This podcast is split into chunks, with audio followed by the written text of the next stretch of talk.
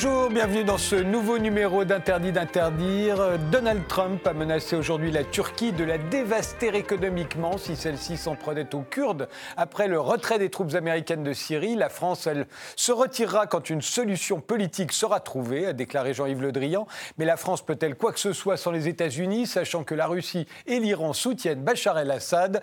Alors comment va se terminer la guerre en Syrie? Pour en débattre, nous avons invité Ronnie Broman, ancien président de Médecins sans frontières actuellement directeur de recherche à la Fondation Médecins sans frontières. Vous êtes l'auteur de Diplomatie de l'ingérence aux éditions Elitis et de Guerre humanitaire, mensonges et intox aux éditions textuelles.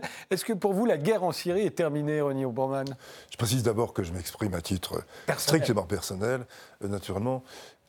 Et non, la, violence a certes euh, décliné, et euh, d'une certaine manière, il faut s'en réjouir mais les perspectives politiques ne sont pas encore là. Or, tant qu'il n'y aura pas un début de négociations politiques, à la fois nationales et euh, régionales, c'est-à-dire avec les acteurs qui comptent, la Turquie, l'Iran, euh, la Russie euh, en particulier, je crois qu'on ne peut pas dire que la guerre est terminée.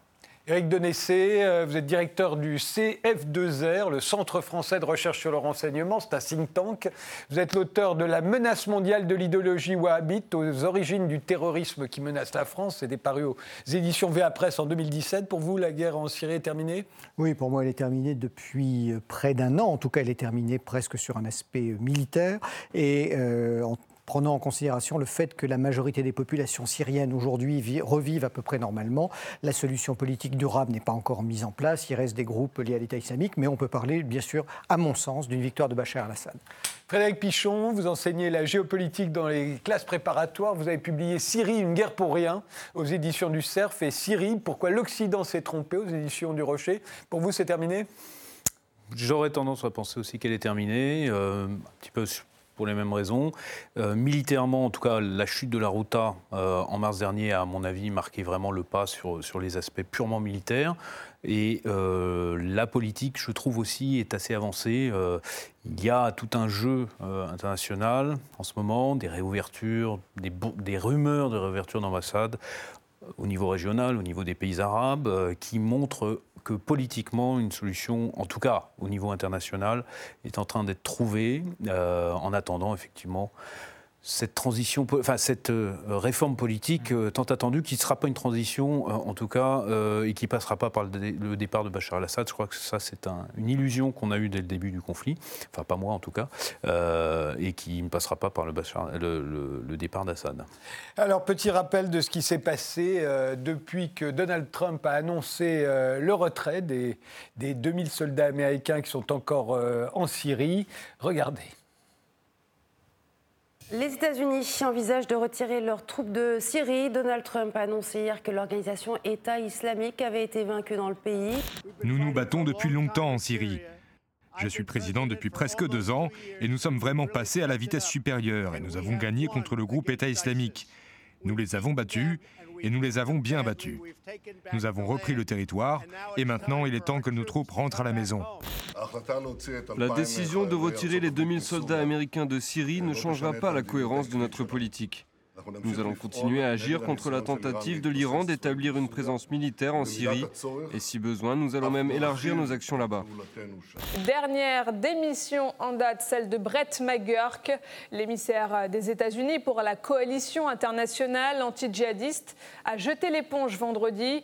James Mattis a aussi claqué la porte du ministère de la Défense. L'ancien général a exprimé ses désaccords avec le président Trump dans une longue lettre sur le sujet de nos alliés américains.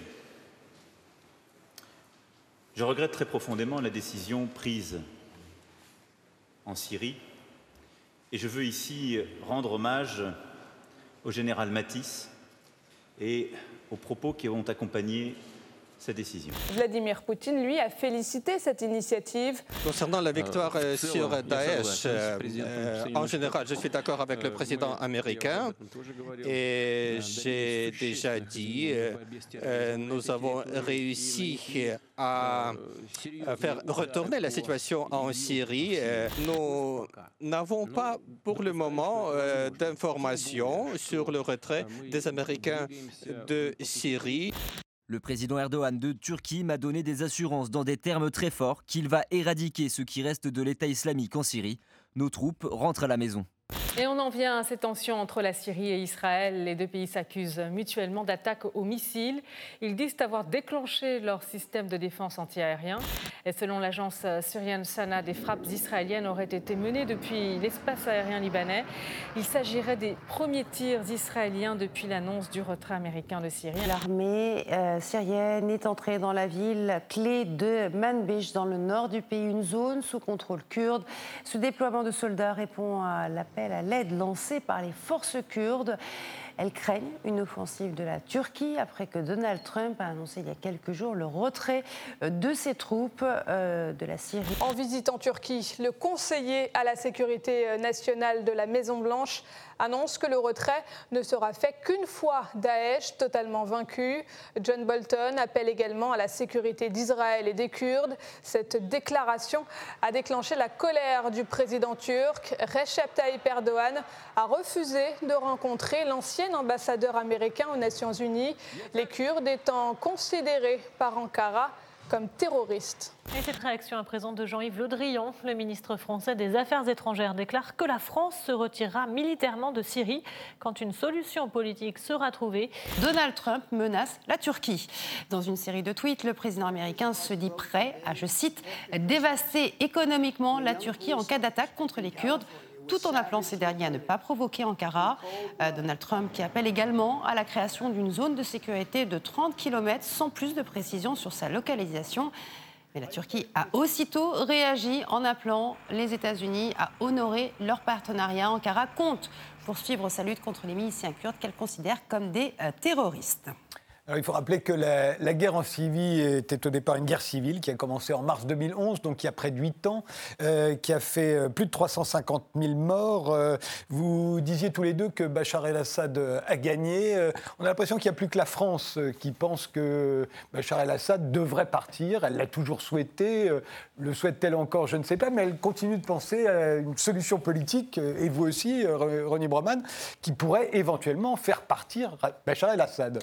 Enfin, moi personnellement, je ne me considère pas comme, euh, comment dire, euh, en droit de dire euh, si Bachar el-Assad doit rester ou pas. Ce serait un peu ridicule dans ma position de simple, de simple, citoyen.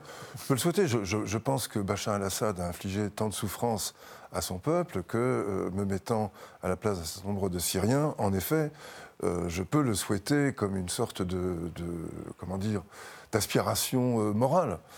Mais euh, ce n'est pas tout à fait de cela euh, qu'il s'agit. Ce dont il s'agit en Syrie aujourd'hui, c'est de rétablir un état de paix qui permette la reconstruction, qui permette le retour des réfugiés. D'ailleurs, si je ne suis pas tout à fait d'accord avec mes deux interlocuteurs sur l'existence de la paix, c'est que j'ai euh, pris l'habitude, en tant que, disons, acteur humanitaire de longue date, d'associer les processus de paix au retour des réfugiés. Il y a pour moi un indicateur euh, humain euh, extrêmement euh, important qui est la décision que prennent des gens qui ont été par la force obligés de sortir de leur pays, d'y retourner. Chacun sait, enfin ça a été montré dans de nombreuses enquêtes, que les Syriens veulent rentrer chez eux, ils ne cherchent pas un asile à l'extérieur, je veux dire à l'extérieur de la région, ils sont restés en Jordanie, au Liban, en Turquie, parfois de force, mais quand même bien souvent dans l'espoir de pouvoir garder des liens avec leur ville ou leur région d'origine et de pouvoir y retourner dès que possible. Pour l'instant, euh, que je sache, on n'enregistre pas de mouvement de, ce type. D'où mon idée que euh, euh, si paix il y a, elle est encore si fragile qu'on ne peut pas vraiment tabler dessus. Quant à la question de Bachar al-Assad, je termine là-dessus, je ne veux pas monopoliser la parole. La question de Bachar al-Assad, euh, je ne vois pas d'autre chose qu'un accord euh, national et régional, c'est-à-dire les puissances régionales qui viennent apporter leur crédibilité, leur présence comme garantie euh, de cet accord local avec la protection des minorités qui doit redevenir un enjeu important dans la région. Je ne vois pas d'autre issue que ceci. Donc que, que, ça se fasse avec Bachar el-Assad ou sans Bachar el-Assad, l'important est que ça se fasse. L'avenir dira euh, ce qu'il en est. Euh, son principal allié, euh, Poutine, je ne crois pas qu'il soit prêt à sacrifier beaucoup pour maintenir Bachar al-Assad en place. Il y a dans, cette région, comme d'ailleurs dans le monde entier, que des alliances de circonstances extrêmement euh, volatiles.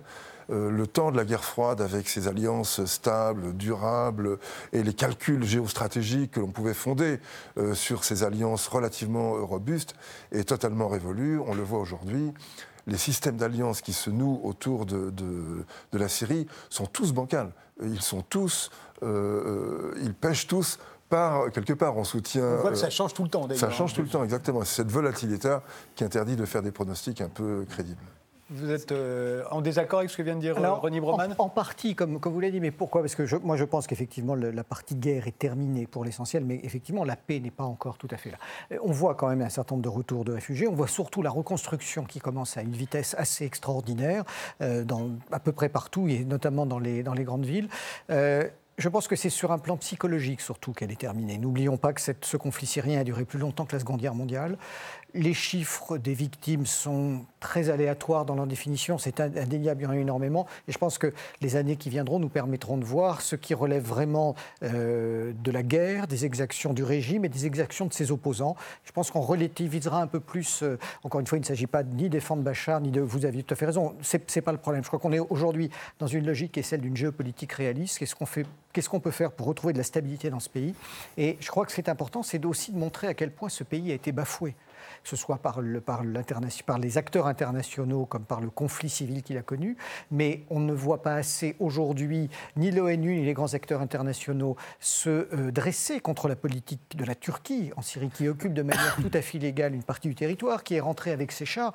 Qu'est-ce que l'on a vu comme, euh, comme déclaration à l'ONU pour euh, condamner le, le, régime turc de la même manière Il faut dire qu'il y a un grand, il y a quelque chose comme euh, plus d'une quinzaine de pays qui ont des forces à l'intérieur de la Syrie. Alors la Turquie fait partie. Voilà, mais elle occupe une véritable partie du territoire. Mais c'est le, royaume de l'ingérence. Voilà. Nous parlions de, de, la présence française. Elle est tellement saupoudrée et tellement euh, symbolique qu'effectivement, il n'y a que nous qui pensons que nous jouons un rôle. Je crois qu'il faut être très réussi. Nous avons raté absolument toute notre politique étrangère sur ce pays dans la région depuis euh, près d'une dizaine d'années. Mm. Euh, pour vous, c'est une guerre pour rien. Hein, euh, voilà, bah, et effectivement, j'avais rendu le manuscrit de, ce livre euh, peu après deux séjours à Alep, les six premiers mois de l'année 2017. Et précisément au moment où le Quai d'Orsay, par le biais du centre le, le CAPS, le centre d'analyse de prévision, voyait ce qui était en train de se passer, c'est-à-dire que bon, il avait gagné la guerre, mais avait fixé comme consigne à la France, et je, rebondis sur ce que vous disiez, sur la question de la reconstruction et du retour des réfugiés. Et ce document qui a été publié par le Figaro euh, disait il faut à tout prix éviter et persuader euh, nos partenaires, euh, y compris du Golfe, de ne pas mettre un sou dans la reconstruction tant que Bachar al-Assad n'a pas quitté le pouvoir. C'est une position qui était, qui en fait continuait à à, faire, à faire durer le problème des, réfugiés, sachant que, euh, bon, vous avez parlé de reconstruction, moi effectivement j'ai pu voir ça cet été dans la Ruta, c'est impressionnant, vous avez des balais de de, camions qui, euh, qui évacuaient les gravats, et tout ça était les prémices de, reconstruction, en tout cas immobilière. Euh, mais euh, la Russie n'a pas les moyens de, financer. La, Banque mondiale a fixé à 400 milliards de dollars le coût de la reconstruction pour retrouver les niveaux du PIB et les niveaux du capital même physique d'avant la guerre. Donc cette position française qui a consisté, et qui consiste à dire, enfin J'aimerais bien qu'on ait des éclaircissements, qu'il ne faut pas mettre un sou dans la reconstruction, et en même temps euh, que ce serait un cadeau fait à Assad pour le légitimer, et qu'il faut d'ailleurs empêcher le retour des réfugiés, car ce serait relégitimer Assad. C'est une position qui euh, euh, n'a pas, de, pas de cohérence. Bon, après, Eric Densey a, bien dit, de toute façon, la France, malheureusement, n'a plus de levier sur place, n'est plus prise au sérieux, mais c'est ça qui est en train de se passer. donc la question des réfugiés, on est bien d'accord, euh, alors, elle est instrumentalisée. On voit très bien qu'il y a des retours de temps en temps euh, de réfugiés et on voit les caméras euh, du régime, bien entendu, qui sont heureux d'aller euh, filmer des gens qui disent que tout va bien, etc. Moi, j'avais vu ça déjà à Alep avec euh, euh, la police militaire tchétchène qui faisait des distributions de nourriture aux pauvres civils d'Alep-Est qui n'étaient pas partis avec la rébellion, qui étaient passés à l'Ouest et à qui on distribuait des vivres comme cela. mais cela dit, le, problème n'est toujours pas réglé de ce point de vue-là. Euh, au départ, c'est une, suite révolution arabe, euh, ce qui se passe en Syrie en, mars 2011. C'est comme ça que nous, le, que nous l'analysons. C'est une nouvelle révolution arabe. Des, euh, des, Syriens se révoltent contre le régime de, de, Bachar el-Assad, comme les Tudiviens se sont révoltés contre celui de Ben Ali. qu'en est-il aujourd'hui de ce conflit-là? Ce que disait Jean-Yves Le Drian, c'est que la France restera tant que le problème ne sera pas réglé politiquement. Il disait la guerre contre Daesh n'est pas fini, disait-il lui, euh, Jean-Yves Le Drian, et la guerre civile n'est pas réglée. Alors où en est-on de cette guerre civile euh, contre Bachar el-Assad? Est-ce qu'il y a encore des forces d'opposition contre Bachar el-Assad? Au départ, il y a eu un effet printemps arabe. Euh, moi, je me souviens qu'au printemps 2011, j'avais même croisé des institutrices qui emmenaient leurs enfants, les enfants de leur classe dans des manifestations je leur disais, mais non, non, mais bon. Alors après, il y avait la part que les services de, sécurité euh, avaient fait pour essayer de récupérer peut-être le mouvement, mais indéniablement, il y a eu cet aspect pacifique qui n'a pas duré très longtemps, il faut bien le dire. Il faut, voir aussi qu'avant 2011, en, Syrie, les réseaux sociaux étaient libres. Hein. Euh, Facebook, euh, alors Twitter n'était pas très, très, très à l'époque répandu, mais, mais, Facebook marchait à plein.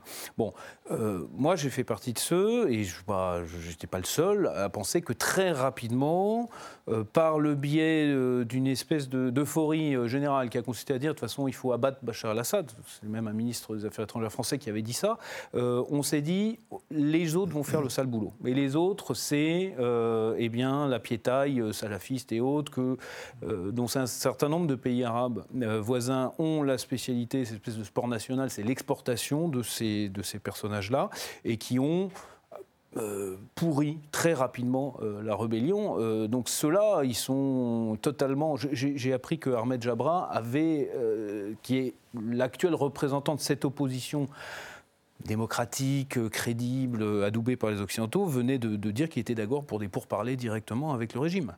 Ce qui montre quand même un échec total de ce point de vue-là de, ce que les Occidentaux avaient essayé de soutenir en Syrie. Qu'est-ce que vous en pensez, René Bormann euh, bah, je, voudrais, Oui, je suis assez d'accord. Je, veux euh, ajouter que tout le monde a joué avec la variable djihadiste, si j'ose dire. Hein. Bachar el-Assad a ouvert les geôles dans lesquelles, euh, dont il a libéré un certain nombre de combattants djihadistes, des combattants expérimentés, chevronnés, qui avaient combattu en Tchétchénie, en Afghanistan, donc des gens Comme tous les, qui savaient les arabes l'ont fait depuis 20 ans, à la demande parfois des Européens à la demande des Européens, on a mis en Égypte, on a remis dans la nature des, frères musulmans, des djihadistes ou, même des salafistes. En effet, il y a d'étranges euh, convergences qui tiennent à une vision à court terme. Mais on euh, est d'accord qu'ils ne se sont pas privés de ce euh, levier, ils, ont joué, j'ai jamais nié ça, évidemment. Et par ailleurs, il faut rappeler le nom de ce ministre des Affaires étrangères, c'est de Laurent Fabius que vous parliez, qui, qui déclarait à la frontière jordano-syrienne que Bachar al-Assad n'appartenait plus à l'humanité, qu'il en avait été en quelque sorte euh, déchu. Quand on voit. Mais on se souvient aussi qu'il a été question à un moment que les, Occidentaux interviennent contre Bachar el-Assad. Ça s'est joué à un fil quasiment euh, euh, du temps de Barack Obama et de, François Hollande. Oui, oui, oui, en effet. Enfin, encore que l'intervention, vous parlez de l'intervention d'août 2013 en rapport mm. avec l'usage d'armes chimiques à la, à la Routa. Euh, cette intervention, qui n'a pas eu lieu, euh, finalement, qui a été remplacée par un accord euh, russo-américain concernant le désarmement chimique, enfin le démantèlement des arsenaux chimiques de l'armée syrienne, ce qui était tout de même pas rien, c'était une, une, avancée, tout de même, me semble-t-il. en tout cas, rien n'indiquait qu'une telle intervention visait à détrôner, enfin viser le, régime lui-même. Il aurait pu viser des installations militaires et, pas le régime. Donc là, c'était la totale incertitude. de, toute façon, euh, euh, ça ne s'est pas fait, en effet. Mais je, pense que le maximalisme moralisateur, je ne parle pas en l'occurrence de maximalisme moral, mais vraiment moralisateur, euh, et je dis moralisateur, c'est pour moi évidemment de façon péjorative que je le dis quand on considère qu'un dictateur n'est plus digne même d'exister, qu'il n'a plus sa place dans l'humanité, alors qu'on soutient d'autres dictateurs qui ne sont pas moins féroces, pas moins corrompus, pas moins intraitables. Je pense par exemple à l'Arabie saoudite, qui est en quelque sorte un Daesh qui a réussi. Euh, on est dans le moralisme le plus étroit, qui, qui ressemble beaucoup plus à de l'opportunisme et à des pauses politiques locales qui a, un réel engagement pour euh, euh, la paix. Et, le problème, c'est que ça finit par se voir à, la fin. C'est-à-dire qu'avec l'affaire Rashoggi, la, question du Yémen par la suite, cette, espèce de, dichotomie obscène entre ceux qu'on soutient et ceux qu'on ne soutient pas. Enfin, vous avez, utilisé le terme de réel politique tout à l'heure. voilà, c'est ça. C'est ça qu'il aurait fallu faire depuis le début euh, ou alors intervenir, mais on n'en avait pas les moyens et tout le monde le savait. Éric Je crois qu'il y a eu deux choses. Il y a eu dès le début une très mauvaise évaluation de la situation parce que nous étions aveuglés par ce qui se passait dans les autres, je dis bien soi-disant révolutions arabes qui sont en partie une forme de fumisterie. Euh, et euh, le fait de prendre nos désirs pour des réalités euh, courant 2011 sur la crise syrienne nous a totalement amenés à nous, à nous voiler la face. moi, j'y étais un peu plus tard que, que vous, fin 2011. personne n'a parlé, dès le début du conflit, des, minorités chrétiennes ou des, non-djihadistes qui étaient exécutés par les, par les, premiers, euh, par les premiers opposants. Et surtout, personne n'a parlé des, cérémonies œcuméniques communes qui étaient faites par les chiites, les, sunnites, les chrétiens, qu'ils soient melkites, euh, maronites, ainsi que les, euh, je dirais, les autres minorités, qui appelaient à la fin des combats. Et si, durant huit ans, Bachar est resté en place, c'est pas que c'est un saint, c'est que 51, 52 ou 53% de la population le soutenait parce que les gens pas, ne sont pas amoureux de leurs dirigeants, mais entre le chaos et, euh, ce dirigeant-là, ils préféraient ce dirigeant-là. Et le, deuxième élément qui est important d'avoir à l'esprit, c'est que nous, agissons, en tout cas sur ce dossier-là, totalement sous influence de l'Arabie saoudite et du Qatar en particulier, du jeu que les Américains ont avec ces, deux pays. Et donc nous n'avons plus du tout euh, ni un jugement ni une politique étrangère qui soit à la fois objective et indépendante, puisque tout est orienté en fonction d'intérêts économiques, en fonction d'alliances qui aujourd'hui nous, euh, nous amènent finalement dans une espèce d'entonnoir où nous arrivons tous à soutenir les mêmes acteurs, euh, à cacher leur turpitude. Vous parliez effectivement de, cette catastrophe euh, humanitaire qui a lieu au Yémen, mais rappelons que la crise du, Congo a fait 400 000 morts en 10 ans et qu'on n'en parle jamais alors que c'est un pays anciennement sous influence française. Donc il y, a plein d'événements qui se passent au même moment ou à peu près au même moment dans le monde dont on ne parle pas, mais puisque nous sommes rentrer dans une espèce de, non plus de mainstream médiatique aujourd'hui, mais de mainstream politique, nous montrons que finalement, ce qui nous dérange le plus pour des raisons personnelles, politiques ou économiques, et, voilà, et on, et on cache le reste. Pourquoi dites-vous que les. Pardon, je vous donne la parole tout de suite après. Pourquoi dites-vous que les révolutions arabes étaient fumisterie euh, Le régime de Ben Ali est tombé, il a été remplacé par une, un, régime démocratique. Et, en Égypte, euh, ce fut le cas jusqu'à ce que les militaires euh, déboulonnent le président élu pour en mettre un autre à la place. Mais quand on regarde les événements de 2011 et qu'on les a étudiés, ce qui est notre cas pendant les dix années qui précèdent, si je prends l'exemple de la Tunisie, par exemple, des révoltes du pain, des révoltes des, des, des, ouvriers de la région de Tozer, il y en a une tous les ans de 2000 à 2010. un petit peu la même chose en Égypte. Et puis d'un seul coup, en 2011, tout bascule. Et on observe, euh, et on l'a écrit dans un livre il y a quelques années, on observe que, ah, que ce soit en Tunisie ou en Égypte, une semaine avant les printemps arabes, Rachid Amar, le chef d'état-major des armées tunisien, est à Washington. Et même chose côté égyptien. C'est-à-dire qu'on voit dans, en tout cas dans ces deux pays-là, qu'on déclenché le phénomène, qu'à un moment donné, les armées sont allées à Washington discuter, je ne dis pas prendre des ordres, et, elles ont refusé de s'opposer à ces mouvements qu'on voyait se multiplier depuis des années. donc, elles ont compris qu'elles auraient le soutien des Américains au cas où elles refuseraient de suivre le régime et qu'elles se rallieraient à la population. La deuxième chose qu'on mesure, c'est qu'on retrouve notamment dans le cas tunisien, dans le cas libyen, dans le cas égyptien, tous ceux qui ont été des leaders sur les, sur les, réseaux sociaux, les, fameux blogueurs, on les retrouve à partir de 2001-2002 dans des réunions au Maroc, dans des réunions euh, parfois euh, euh, en Bosnie, avec un certain nombre de leaders de l'organisation comme Hotport ou autre, qui les préparent à l'action. Donc le côté absolument spontané qu'on veut nous présenter me semble largement euh, euh, exagéré. Ça ne veut pas dire qu'il n'y avait pas des véritables aspirations à plus de démocratie, qu'il n'y a pas eu des mouvements populaires. Puis surtout, euh, on a quand même des éléments très sérieux sur un accord au niveau quasiment stratégique entre les Américains et les frères musulmans partout dans le monde arabe pour faire en sorte que les frères musulmans arrivent au pouvoir. Et on prenait l'exemple, vous preniez l'exemple de Bachar euh, qui aurait libéré, parce que je suis assez d'accord sur le principe, mais les informations sont très contradictoires. Rappelons que Morsi, qui a été président de l'Égypte, qui est une caricature de ce que les frères musulmans font de plus ridicule, a été libéré lorsqu'une attaque du Hamas s'est près une, une prison égyptienne, alors qu'il était interné lui-même. Donc ce que, ce que vous décrivez tous les tout à fait vrai, tous les chefs du, du, monde arabe ont fait cela. Et je dirais cette, cet effet de mode qu'ont été les printemps arabes nous a amené à ne pas voir la situation en Syrie comme nous aurions dû le faire objectivement. Euh, oui, enfin, sans doute a-t-on quelque peu idéalisé les printemps arabes. D'ailleurs, l'expression même de printemps, ce que sans fleurs s'épanouissent, ça rappelle aussi à ceux qui maoïsme d'autres époques suivies d'un hiver particulièrement mm. rigoureux. Mais il me semble que. Y compris la Révolution française Y compris la Révolution française, absolument. Euh, bon, vous, vous étudiez le, renseignement, les, dessous des cartes, le dessous des cartes, les, phénomènes euh, mm. cachés, les décisions euh, clandestines. Ce n'est pas mon cas. Je vois les choses soit quand je suis sur le terrain, soit en lisant mm. la presse.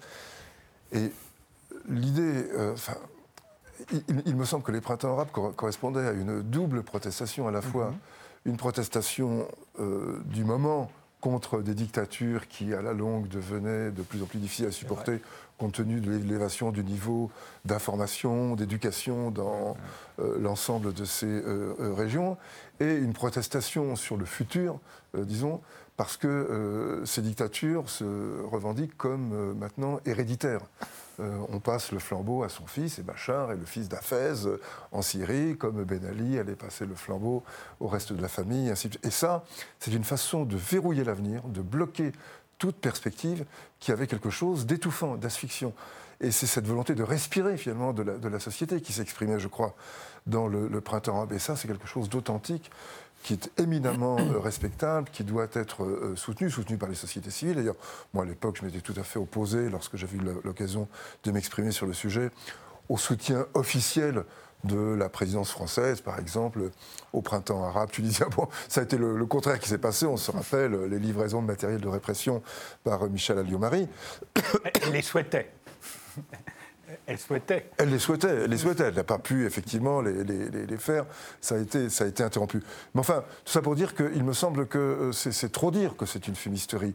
Il y a quelque, il y a quelque chose de l'ordre d'un mouvement profond qui, certes, euh, est récupéré, instrumentalisé, qui fait l'objet de tentatives de redirection de la part euh, des gens. Par ailleurs, je vous, je vous interromps parce qu'on fait une pause et on y revient juste après.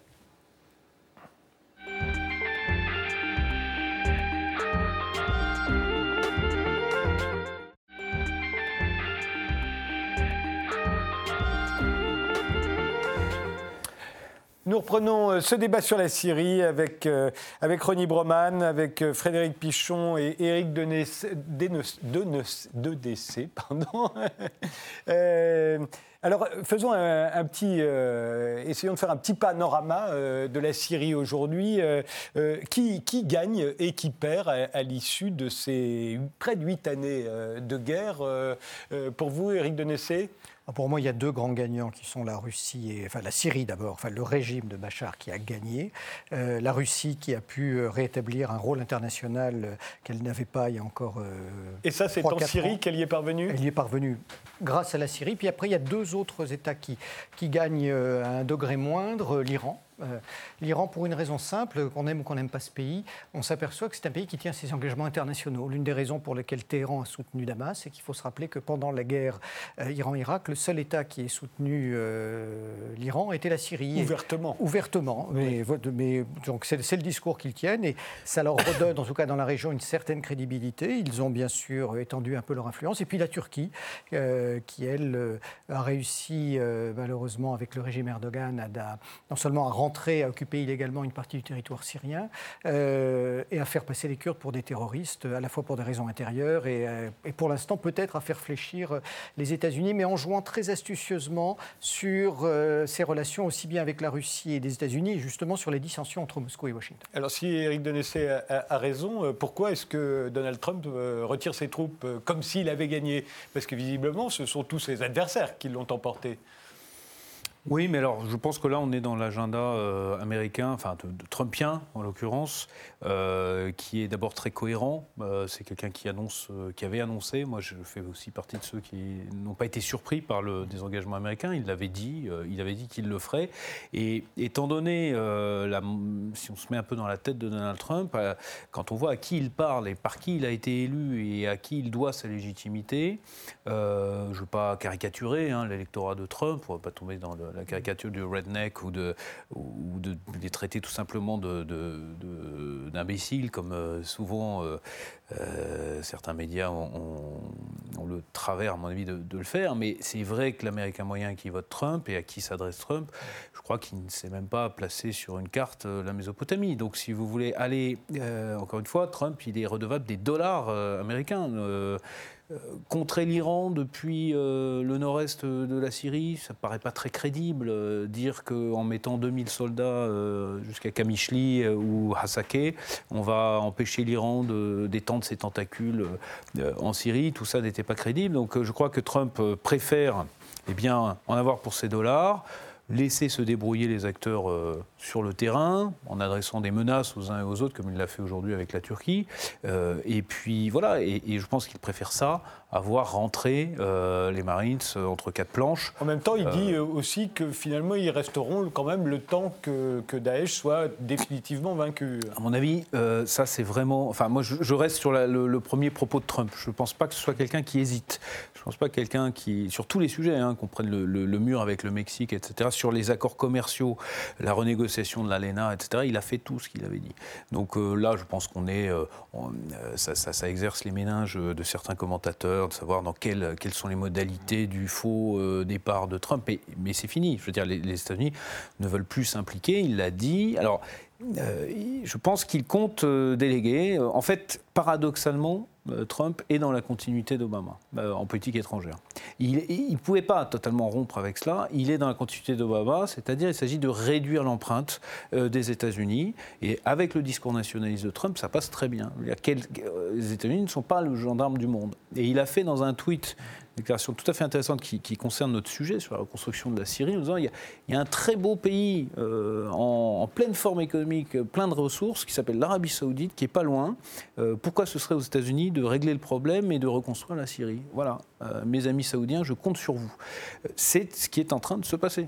C'est ce qui est en train de se passer. Il y a, on va avoir des surprises, je pense, dans les semaines qui viennent. On a déjà l'ambassade des, des, Émirats arabes unis qui a réouvert à Damas.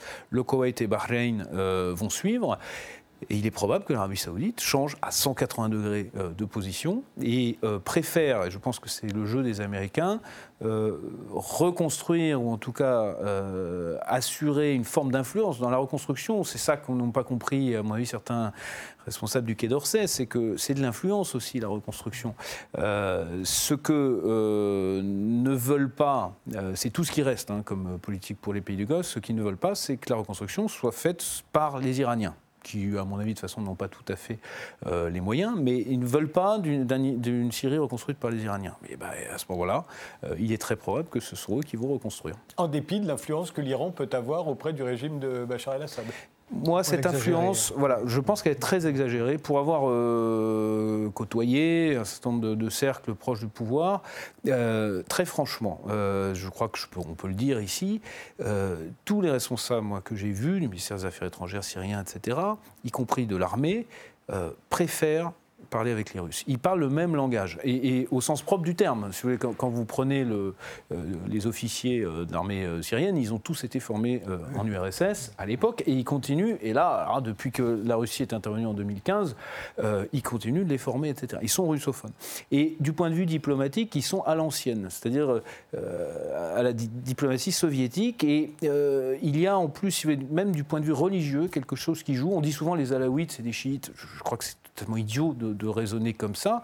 Euh, il y a chez les Alaouites, mais aussi chez les gens qui, euh, qui sont proches et qui sont dans l'entourage de Bachar al-Assad, une, une valeur fondamentale qu'on retrouvait en Syrie malgré tous les défauts qu'avait cette société, euh, c'est on ne parle jamais de religion en Syrie. On ne parlait jamais de religion. Moi, j'ai vécu au Liban, j'arrivais en Syrie, je devais arrêter de immédiatement faire comme au Liban, m'intéresser à la, confession de mon interlocuteur. C'est quelque chose de tabou.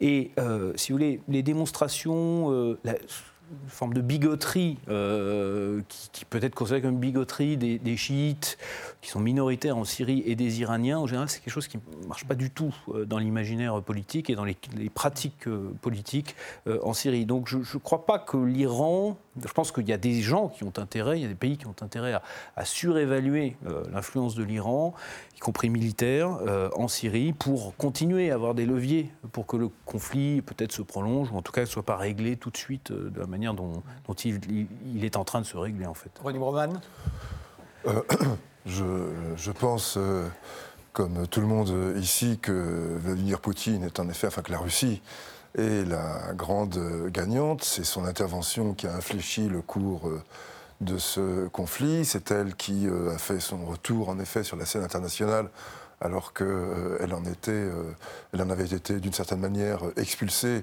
au moment de la chute du mur. Et ça a été le, grand retour. Donc oui, Poutine est aujourd'hui apparaît comme le grand régulateur euh, de, la région.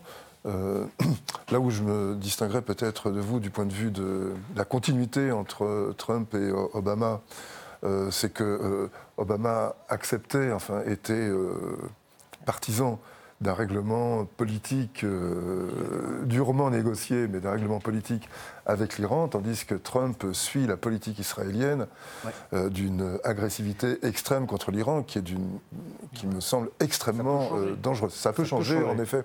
Comme ça a euh, changé avec la Corée du Nord. En effet, ça peut pas changer. de nos surprises. Là où je me retrouve de façon étonnante, même à mes propres yeux, en accord total avec Trump, c'est lorsqu'il dit que les gendarmes, les, les États-Unis ne doivent plus être le gendarme du monde. Je crois qu'on est tous d'accord sur ce plateau pour approuver cela. Alors ça, suppose évidemment des transitions euh, extrêmement difficiles.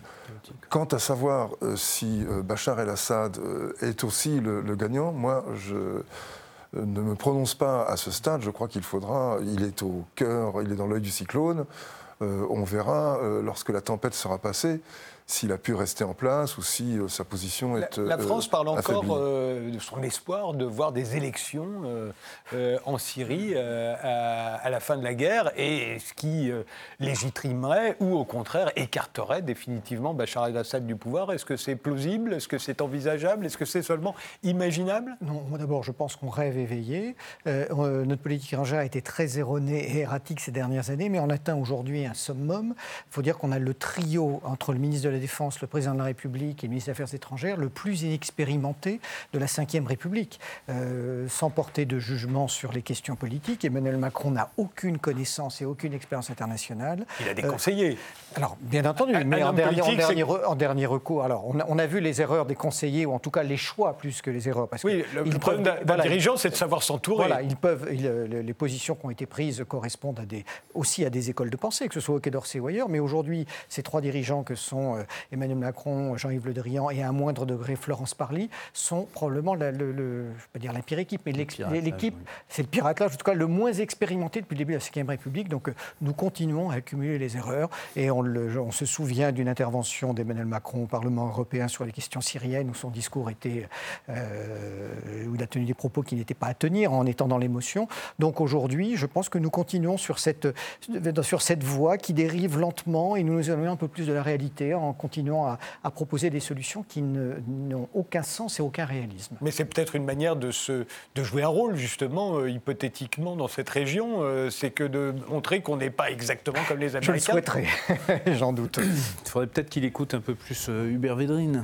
je ne sais pas ce qui est devenu, parce qu'on dit qu'Hubert Védrine parlait à l'oreille du président, mais je ne suis pas sûr qu'il était entièrement écouté. au Quai d'Orsay, il y a encore de la résistance. Il y a encore des, des, diplomates qui font de la résistance.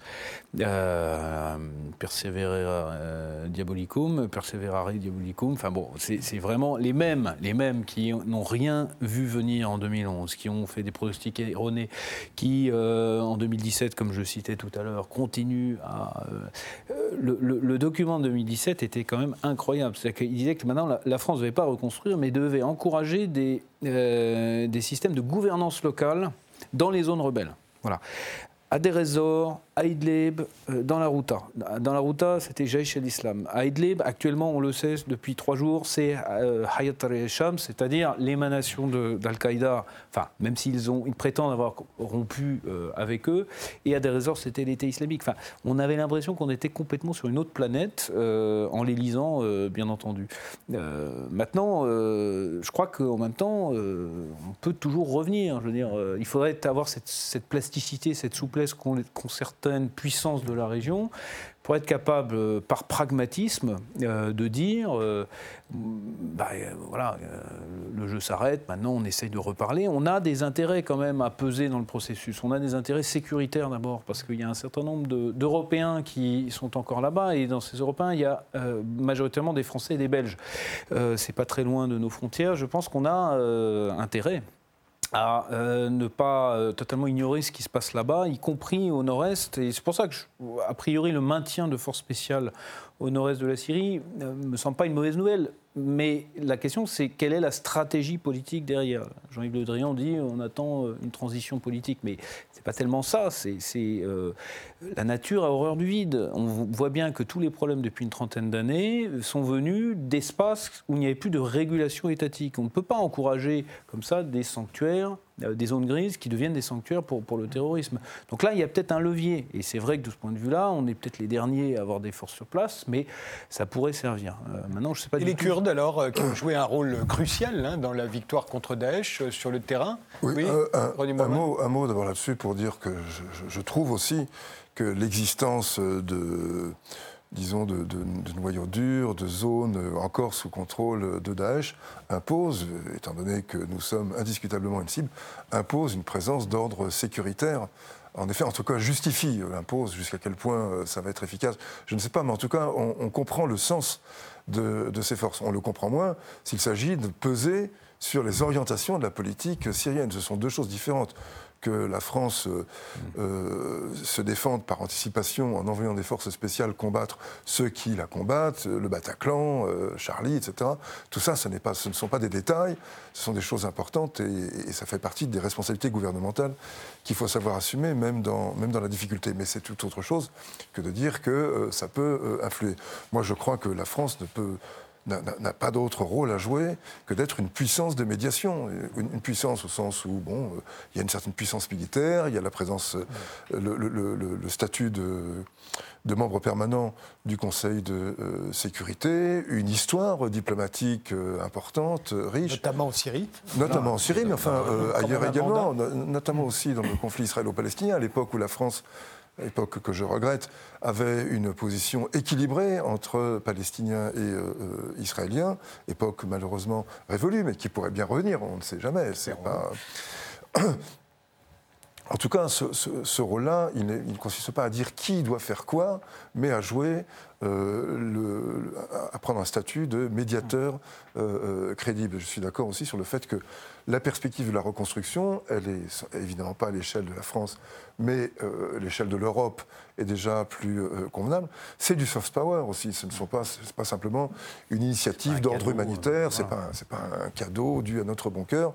C'est aussi une présence politique, diplomatique, économique euh, qui est importante. Alors, j'en viens aux aux Kurdes. Ce qui rend difficile la discussion sur la question kurde là, c'est l'espèce de, pardonnez-moi, ce n'est pas de, manque de respect pour les combattants kurdes qui ont payé un lourd tribut et qui sont euh, des gens que je euh, respecte, mais c'est une espèce de kurdophilie. J'ai eu l'occasion, euh, dans certains cours, de, parler de certaines populations qui sont un peu les, bébés phoques de l'humanitaire, si vous voulez, par, le, bébé phoque, c'est l'innocence incarnée, ça fait craquer tout le monde, ça, ça attendrit, etc. Et les Kurdes ont un peu ce, ce rôle-là. Si l'on regarde l'histoire des Kurdes, et notamment l'histoire des Kurdes de Turquie, on voit que le jeu avec le pouvoir a été quand même beaucoup plus complexe que cela, que les milices kurdes ont été des milices supplétives du euh, pouvoir de Bachar al-Assad, que Abdullah Öcalan, quand même le, grand leader euh, du, du, PKK, a résidé pendant 15 ans euh, en tant que protégé du régime, et que donc ils vont partie alors que Aujourd'hui, Daesh a joué un, euh, pardon, le, YPG a joué un grand rôle, c'est-à-dire en, gros la filière locale du, PKK a joué un grand rôle dans le combat contre Daesh et libéré euh, Kobané, tout même grâce à des bombardements euh, très appuyés des Américains. Sinon, Kobané n'aurait pas pu être, libéré. Ça leur donne en effet un statut. Mais enfin, on ne peut pas laisser tomber euh, euh, les Kurdes, ce serait un très mauvais signal, mais on ne peut pas faire des Kurdes le centre de euh, la, question. Donc c'est dans cet entre-deux, et c'est là que je reviens, c'est pour ça que je tenais à en, parler, l'importance de la médiation politique internationale. Le règlement, il sera local et régional. Mais les médiations, elles, elles peuvent venir d'ailleurs. Et c'est au service de ce règlement-là que l'on doit se mettre, y compris pour ce qui concerne le respect des minorités. Mais tout ne peut pas, le règlement de la question kurde, s'il tentait qu'on en soit là, ne peut pas tourner autour de euh, la question kurde. Vous êtes d'accord Oui, malheureusement. En plus, les Kurdes de Syrie sont les plus, euh, enfin les, moins nombreux de cette, de cette. oui, ils sont 2 millions. Oui, oui, c'est et donc c'est eux qui ont le plus intérêt à passer des, alliances. Je voudrais revenir un instant sur le. On parlait tout à l'heure de l'image de la France en Syrie.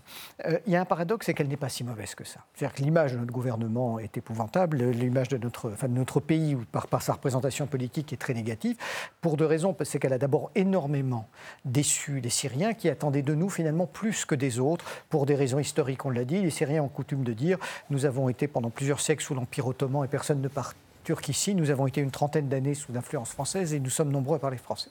Il y a un deuxième élément qui est important de connaître, c'est que si nous avons été l'un des pays les plus durs contre le, euh, contre le, régime de, Bachar al-Assad, nous sommes aussi le pays qui, avait, qui avons envoyé le plus de délégations non officielles. Et ça, pour les Syriens, c'est quelque chose qui les a beaucoup frappés.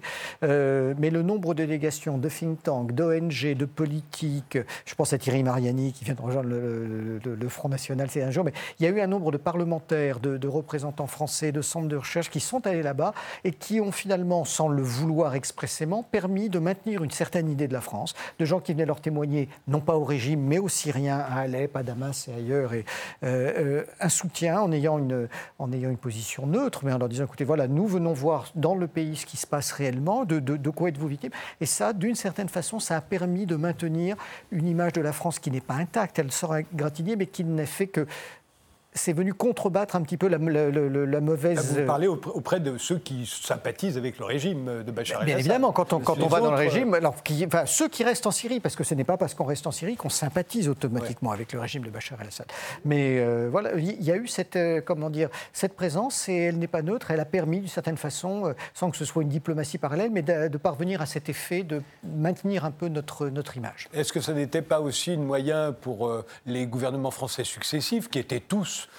anti-Bachar el-Assad, en tout cas officiellement, que d'envoyer des émissaires par ailleurs euh, en disant attendez, euh, parce qu'on se souvient que François Hollande voulait intervenir euh, contre Bachar el-Assad, que Nicolas Sarkozy, qui n'était plus président, l'encourageait vivement pendant l'été en disant c'est une honte qu'on ne soit pas encore intervenu contre Bachar el-Assad. Donc, a priori, il y a une continuité là. Avec Pichon. Enfin, vu, vu l'accueil au retour qu'ont eu ces délégations, je ne peux pas croire qu'ils étaient envoyés là volontairement par le, par le pouvoir. Mais euh, je, confirme tout à fait ce que, vous, dites, y compris sur le plan économique. je me souviens que des interlocuteurs syriens m'ont dit le problème, y compris, on a, on a une demande de, la France. On, a une demande de France. On veut que la France fasse quelque chose, parce que là, on voit très bien euh, ce qui va se passer. Euh, la reconstruction, ça va être l'Asie qui va, qui, enfin l'Asie, l'Asie, la, Syrie est en Asie déjà, mais et eux nous disent, euh, nous, on, a plus d'acquaintance avec l'Europe, finalement, on a plus de ressemblance avec l'Europe, on n'a pas envie d'être complètement absorbé économiquement par la Chine, par euh, tous les grands pays euh, émergents d'Asie qui sont en train d'investir. Alors la Chine n'est pas encore très présente en Syrie, mais vous avez déjà la Malaisie, vous avez l'Indonésie, vous avez un certain nombre de pays comme ça.